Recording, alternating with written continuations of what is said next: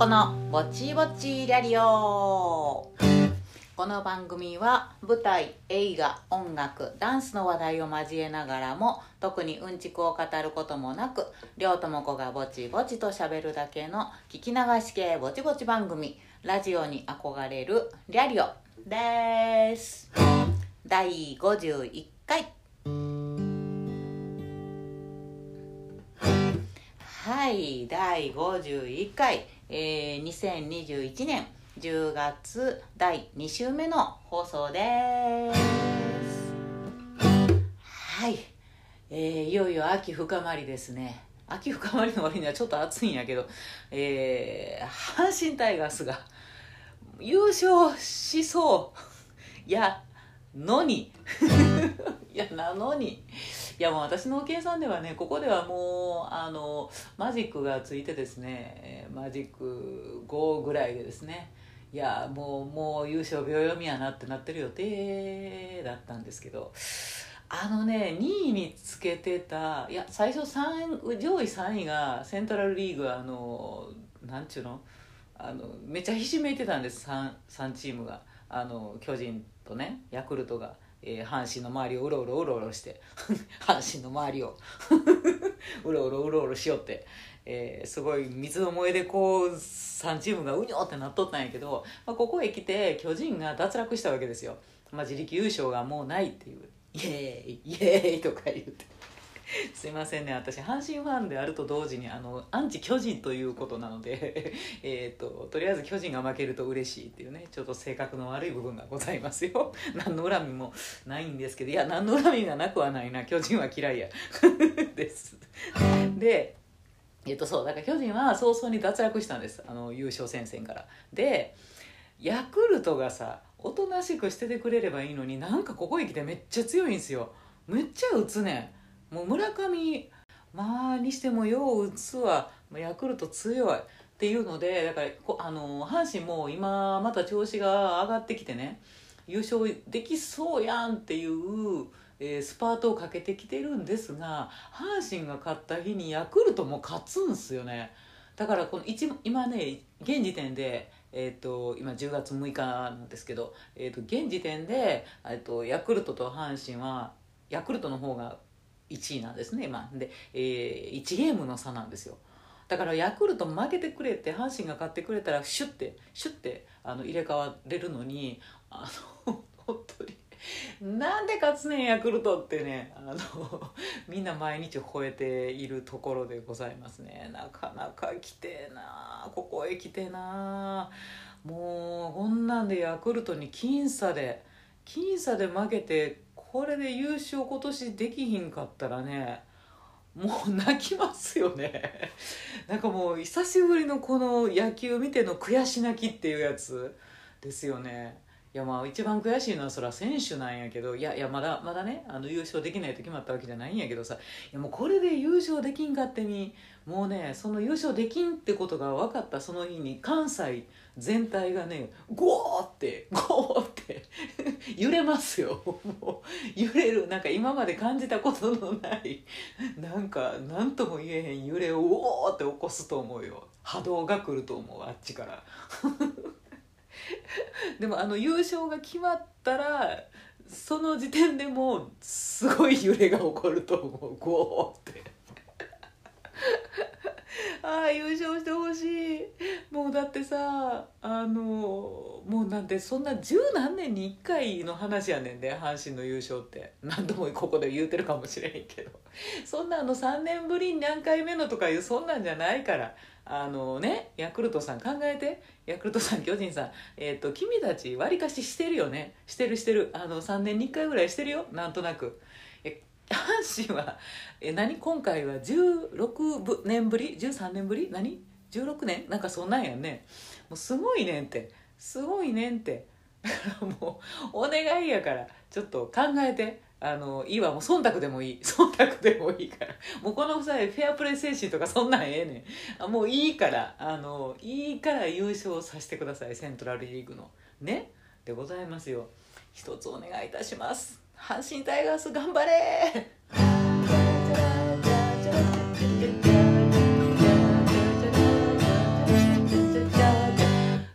これぐらいにしておきます。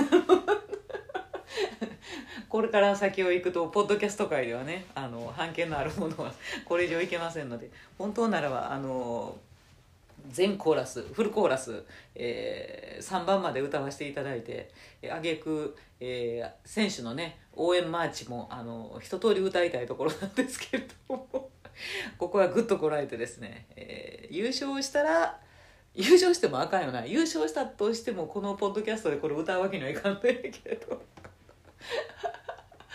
ね本当にもういや優勝したらオリジナオリジナル曲をここで弾けばいいんやな。オリジナル曲を私が作ってここで弾いて歌えば誰にも咎められることはないねんけど。というふうな、えー、優勝の喜びを私たちにください。えー、そうやな。来週来週このリャリオが放送される時にはうんマジックがついてるといいかな。最短でマジックは優勝に向けてついてる頃ではあるんですよね。はい。一つあの日本全国の皆さん、えー、世界中の皆さん阪神タイガースを応援してください。お願いいたします。はい。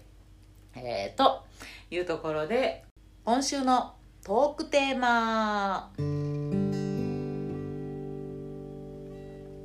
両ともこのぼちぼちラリオでは毎週一つテーマを決めて喋ることにしております。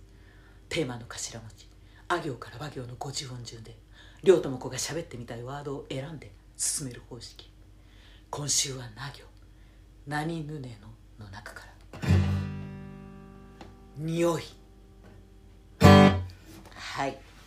えーと、先週に引き続き映画の予告編シリーズで今回はですねサスペンススリラーの映画の予告編風でございました。はい。あ難しいな。なんかこう42時間でさ助けなければ奪われるその命みたいなあの疾走感のある緊迫感のあるナレーションってやつですね。頑張ろう。はい、えー、ということで匂いということですね、まあ、匂いねあのー、まあ割と何人もいらっしゃると思うんですけどね鼻がいいです。私も。あの非常に嗅覚が敏感っていうんですかね。あのクンクンクンクンみたいな。あの前世は麻薬犬だったのかしら？っていうような 感じ。ですね。だけどだけどよく考えたらすごい犬ってあれやっけ？なんかに犬は人間の10倍？5倍？なんかすごいんですよね嗅覚がね。だからあんまり犬とかにすごい匂いの臭いもんとか 嗅がせてしまうとあの本当にクラって犬が するよろってするぐらいになるみたいなんで本当に犬は大変やなって感じはするんですけど。ねえー、まあ犬ほどではないですけど 私は割と鼻がね効く方でございます、まあ、どのぐらい鼻が効くのかいなと言いますとですねあのー、そうね人の匂いがえっ、ー、と分かるぐらいです。あこの人の匂いこの人の匂いクンクンみたいな。別に臭いとかそういうんじゃなくてあのその人の全体が醸し出す匂いっていうのをなんとなく分かっていて。だからあのよく重宝されたのはあの高校の時とか部室にあのテニス部なのでその部室にこの忘れ物があるじゃないですか。あの体操着とかあのなんかリストバンドとかねヘアバンドとかっていうなんかその忘れ物があってこれ誰の？みたいなのなった時に 家具っていう。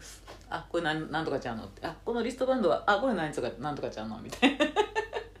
やと思うけどなーみたいな言って。でその実際に「なんとかちゃんこれなんとかちゃんの?」って言ったら「そうそう」ってなって「当たり」みたいな。ちょっと気色悪いですよね。なんかあの自分が別に人の匂いが分かってあの別に人のこと臭いとかそんな思わないんですよ。あのその人の匂いやなって。なんかあの思うだけなんですけど。なんか自分がそういう鼻の利く人になんかそう匂われてると思うとちょっと嫌やよね。なんかね。え臭かったらどうしようってちょっと思ってしまう。だから人の匂いにもそうやって敏感な分あの自分自身がちょっとでも臭いとめっちゃブルーになるんです。だから汗かきやしすごいちょっと汗臭いってちょっとだけでもね自分が汗臭って思うともう。もういや誰にも会いたくないとかもう今日レッスンとか行きたくないとか。思うんですよね。あ臭い私臭いかもしれん。わ寄らないでって思ったりとかする。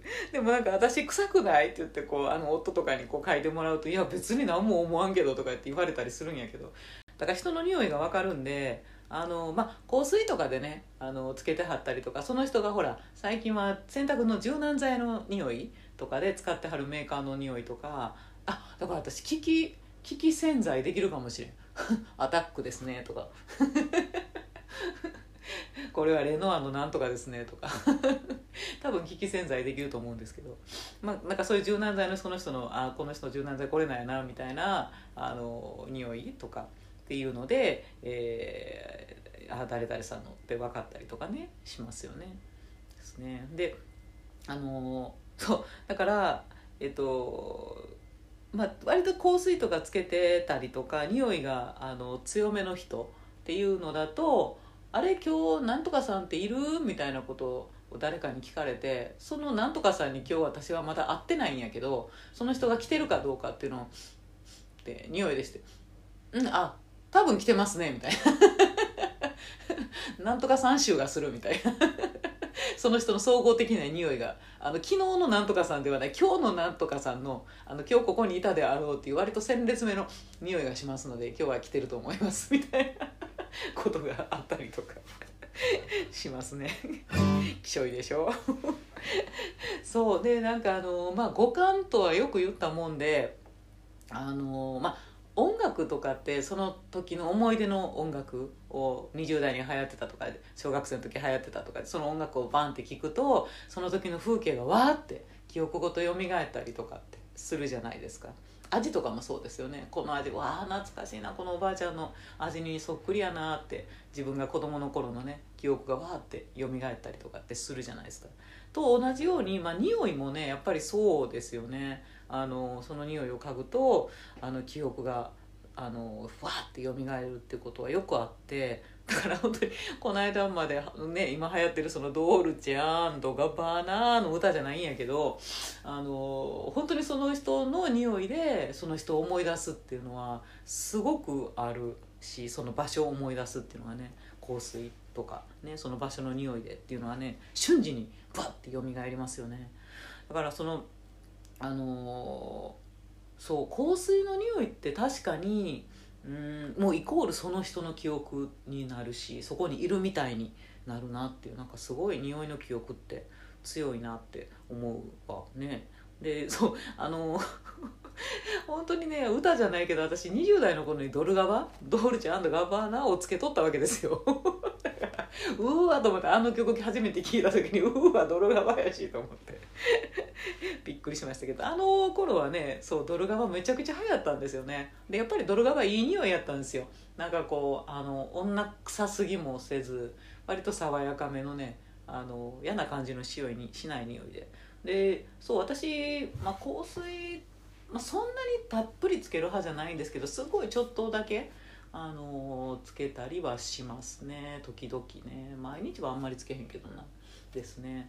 そうだからその香水選ぶ時もそうやな。割となんか柑橘系というか割と爽やかな感じの、えー、甘すぎない匂いっていうのを好んで、えー、選んでたりしますけどね。今はねえっ、ー、とよくつけるのはエルメスになったかな。エルメスのねあのナイルの革シリーズっていうのがあってあのちょっと四角っぽい瓶にあのなんやろあのブルーとか薄い水緑とかの色の香水の瓶なんですけどすごい爽やかでええ香りなんですね。オエルメス様を、えー、つけさせていただいております。で割とあのシャネルとかっていうとすごいうわ女っていう 匂いがするのでなんかシャネルつけてる人を横切るとつい振り返ってええ女かどうかを確認みたいな。ええ女じゃなかったらおっと残念みたいな。でもシャネル好きな人はずっとシャネルっていうねこだわりの方がやっぱりねあの女っぽい方いらっしゃいますよね。であのー、そうだから芝居とかで、えーと、西洋のすごい女っぽい役の人を演じる時とかあのアメリカの女っぽい役の人とかね。あのフランス人の女っぽい役の人を演じるとかっていうような時にはあのわざとあの普段つけないんやけどシャネルのその小瓶をね 買って、えー、その役の稽古の時とかあの本番の時はそれをすごいたっぷりつけて臨んだりとかってしますね。やっぱりその匂いであの自分がそうであるっていうなんか衣装を一つつけたみたいな気持ちになったりアクセサリーとかもねその役であのつけるのと同じですよね。なんかその人にこう好みごと憑依したいというかっていう感じがして、えー、そういうコースの使い方をしたりもしますね割と女優さんそういうことをする人もあの多いですね。うんですねそうだから男の人の香水女の人がつけててそれがすごい似合っててかっこよかったりとかね割とすることもありますよね。クンクン。クンクンって感じですけどなんだろうこのいい香りはクンクンって。もうあまりに香水匂いなこの人と思ったらもう聞いたりしますもんね。めっちゃいい匂いするけど何つけてますみたいな。もうこの犬は何を聞いときとんねんっていう顔されると思うんやけど。ですね。そう。でそうあとあの思い出深いのあのねムスクってすごい私たちがえっと10代の頃やんな。だから中学生ぐらいの時にムスクっていうのがすごい流行って不良 不良の匂い。不良の匂いがムスクヤンキーの匂いがムスクでしたね。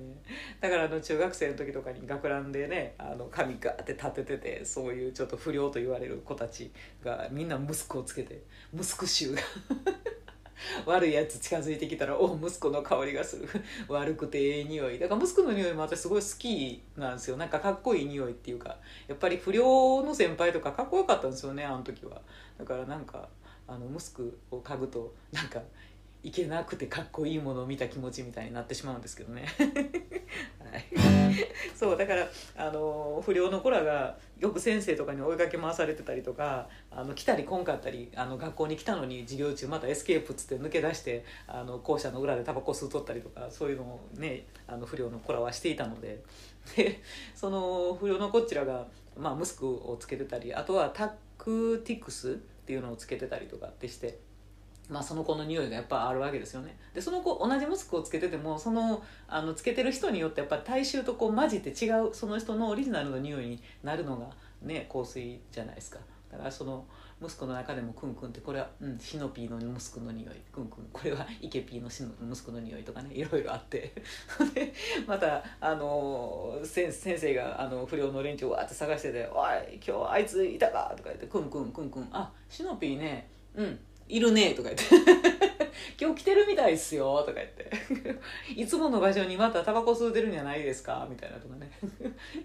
人探しにも、えー、息子の香りっていうのがねありましたけどね。でしたね。であのー、そう場所の匂いっていうのもねありますよね。でなんかねそろばん塾にえっ、ー、と私そろばん全然真面目にやってなかったんやけど。あまりにも算数が苦手やったからそろばん塾に、えーと、生かされておったんですがそのそろばん塾に行くと多分その先生女の先生がいたんやけど女の先生が多分ねそのタクティクスのあの香水をつけてたんやと思うんですよ。でそのタクティクスの匂いイコール私の中でそろばんの匂いになっていて。だから今でもタクティクス今でもつけてる人いるってことなんかな。時々ねあのどっか行ってその匂いにあの嗅いで当たると「おおそろばん!」って思うの そろばんの匂いやって言って。そろばんの匂いが私はタクティクスの匂いですね。とかね。あとあのピアノの匂いもあるな。なんかピアノそのものの匂いやと思う。あの木の匂いとその弦のあの鉄の匂いとあとこうポンポンってするところのあの絨毯みたいな。あそこの匂いとかこう混じってなんやろうな独特のそのあのピアノから出てくる匂いっていうのがありますよね。あのピアノの匂いはどのピアノからもするからあれはピアノの匂いなんやろな。で昔あの 子供の頃はそのピアノも習いに行かされてたっていうか行きたいって自分が言って言ってたのにものすごい辛かったんですけど。弾みで言うただけやから子供やからほんまにやりたかったわけじゃないから。全然身につかんで本当にピアノも辛かったんですけどそのピアノがあのだからイコール私にとってピアノ辛い匂いになっていて。いい匂いになってないところが辛いんですけどだからピアノのあの習いに行かなあかん匂いっていうかねピアノ塾の匂いというかっていう気がしてピアノの匂い嗅ぐとブルーになるっていうのがあります。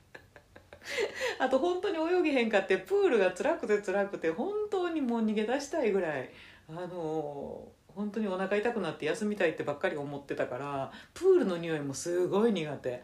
あのプールのカルキの匂いなんでしょうね。だから入る時のあのプールに近づいていくとカルキの匂いしてくるじゃないですか。あれ嗅いだだけでもう割とゾッとする。帰りたい帰りたいって。お腹痛い帰りたいって。今でもなってしまうっていうね。っていうのが、えー、ありますね。そうね。でああとあれねあの劇場の匂いもありますよね。その劇場その劇場で。あの匂いがあるな。なんか新しめの劇場やとなんかニスの匂いというかニスっぽい匂いがねしたりとか。あの楽屋裏のなんやろあの廊下の冷たいあの塗ってあるああいうものの匂いがしたりとか。で古い劇場やとあの紀ノ国屋なんかはすごい匂いが紀ノ国屋っていう匂いが するの 紀ノ国屋のその本屋さんから漂う香りとあの下の方からまあ、今あそこなくなったんですよねなんか食べ物屋さんがねいっぱいあったの。で食べ物屋さんからこう立ち上ってくるあのその飲食店の匂いとねいろんな匂いとでその古い埃とカビのような匂いとかなんか木の匂いとかっていうのがわーって混ざり合った何とも言えない紀ノ国屋臭があるんですよね。あの匂いはなんか嬉しくてそして緊張する匂いやなと思いますね。であとそう舞台上の匂いっていうのもある。あの劇場とは別に舞台上の匂い。なんか舞台上ってうんやっぱ木の匂いなんかな。木の匂いがあるのとあと客席の匂いかな。あのなんやろどんちょうとかその客席のカーペットの匂いとかね。っていうのと合わせて。あと照明が来る時のこの埃が焼ける匂いなのかな。とかそういう舞台上の独特のその木と埃と混じったような匂いがありますね。ほんであのあれよあのロスコあのスモークマシンのねロスコの匂いってあるじゃないですか。シャーってやったらあの独特のあのロスコの匂いっていうのがしてくる。あれ嗅ぐとめっちゃ出番前って感じがして。急に緊張してくるドキドキしてくる匂いなんですけどロスコの匂いね。好きですけどね。そうそう。でそうであのロスコの匂いがさあの電子タバコが出たばっかりの時にねあの煙が出てライトがつくっていうほんまのタバコみたいっていうあの電子タバコが出てスイッチパチって入れたらあのふわふわふわって煙が出てきて吸うたらフーってやると本当に煙っぽくなってあの口から煙吐けるみたいなね電子タバコがあのニコチン使ってないですってやつがあってさ。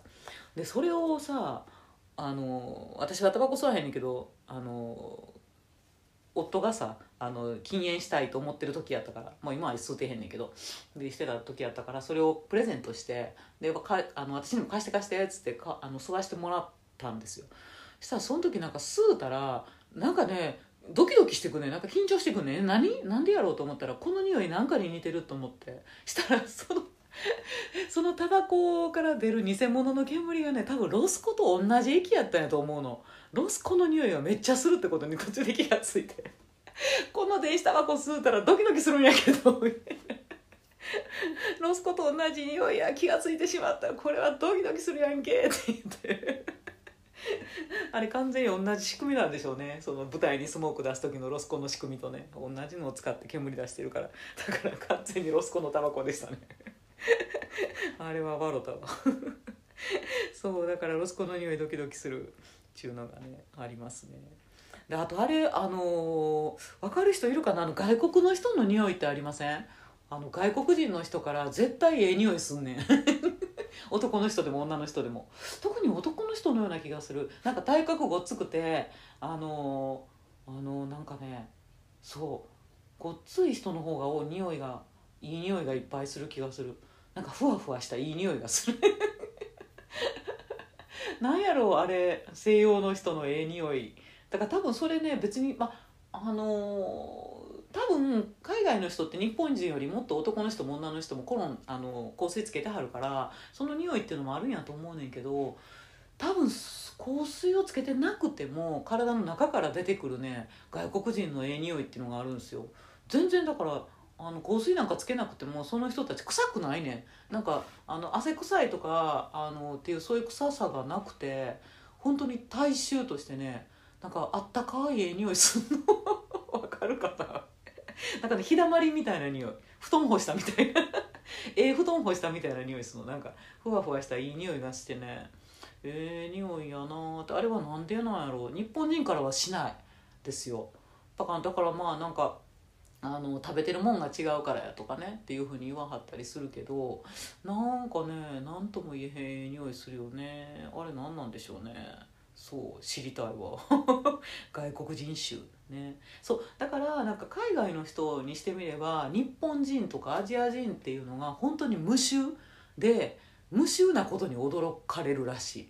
なんか だからすごい日本人がモテるんはそういうところやったりするんやって。なんか海外やとすごいやっぱりあの大衆が臭いってなんかお互い思ったりする時がね外国人同士ってあるみたいででもその日本人の人っていうのは本当に匂いがしないからとても気持ちがいいとか言って すごいモテたりするのはね日本人そういう点もモテる点らしいですよ。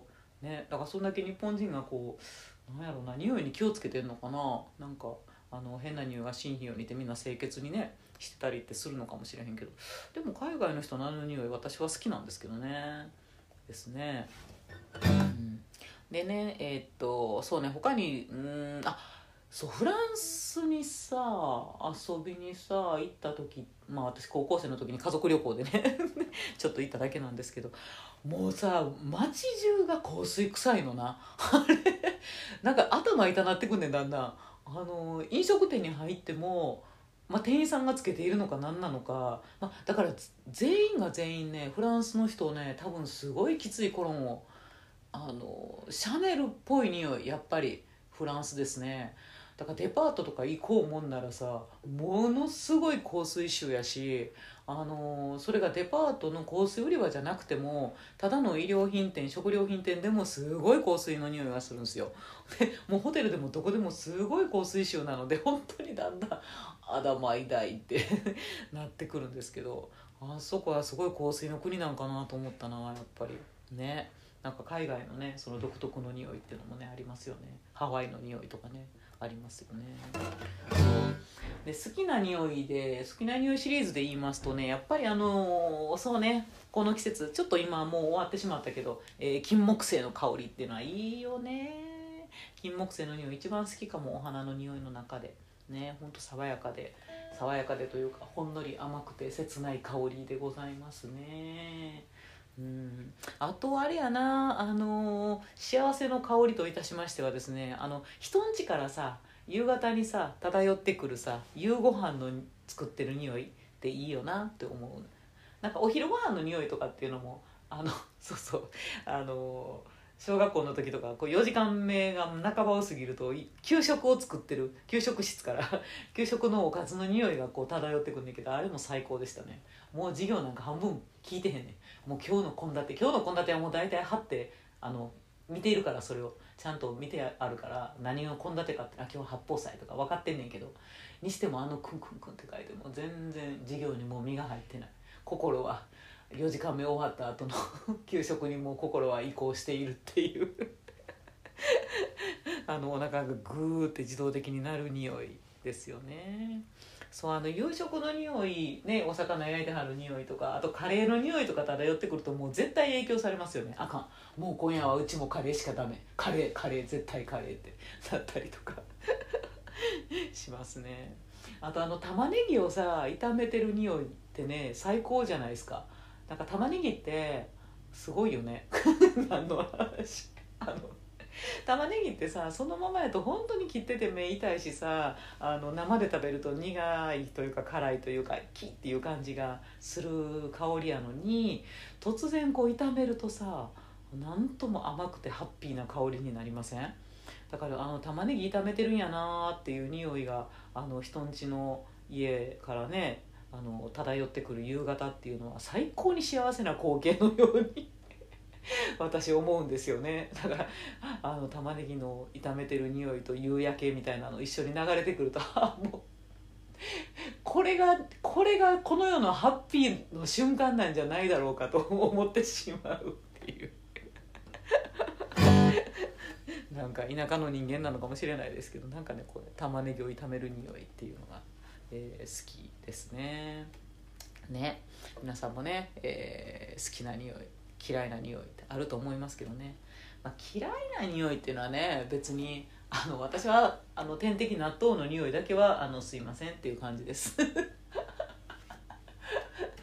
ね。まあまあまあまあそれはあのお好みによりということでね。いや皆さんは、えー、お好きな匂いいい匂いっていうのはどんな思い出のある匂いでしょうかね。そうだからお線香の匂いとかも好きかも。あのー、おばあちゃんちの匂いっていう感じがするけど。なんかお線香の匂いって嗅ぐと落ち着くよな。そうお線香ってなんで炊くんやろうなって思うんやけど。なんかあのお線香の煙を頼りに、まあ、お線香の煙を食べはるとか言ったりもするけどを頼りにあのご先祖さんがそこに帰ってきはるとかね。っていうふうにあの落ち着かはるとかって言うけどなんかそういうの分かる感じがする。なんかお線香の匂いって非常に落ち着いてなんかご先祖さんたちが「いただきます」って 煙を美味しく食べてはるような感じがしますよね。なんかその空間をこう匂いで共有してるというような感じがしたりして。あの、まあ、うちは仏壇は作ってないんですけどあの一応そのね親しかった方とかあのご先祖さんとかがねの写真とかを飾って、えー、そこにお線香をね、えー、毎朝、えー、こうちゃんと煙をね上げてますけどね手合わせてますけど。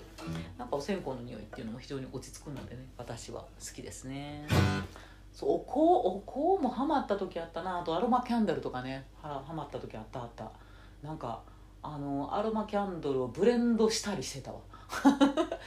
あのイランイランの香りとかライムの香りとかねオレンジの香りとかいろいろこうチップがあってそれをこう瓶に入れて芯入れて、え、アロマキャンドルを炊いたりとかねしてましたね。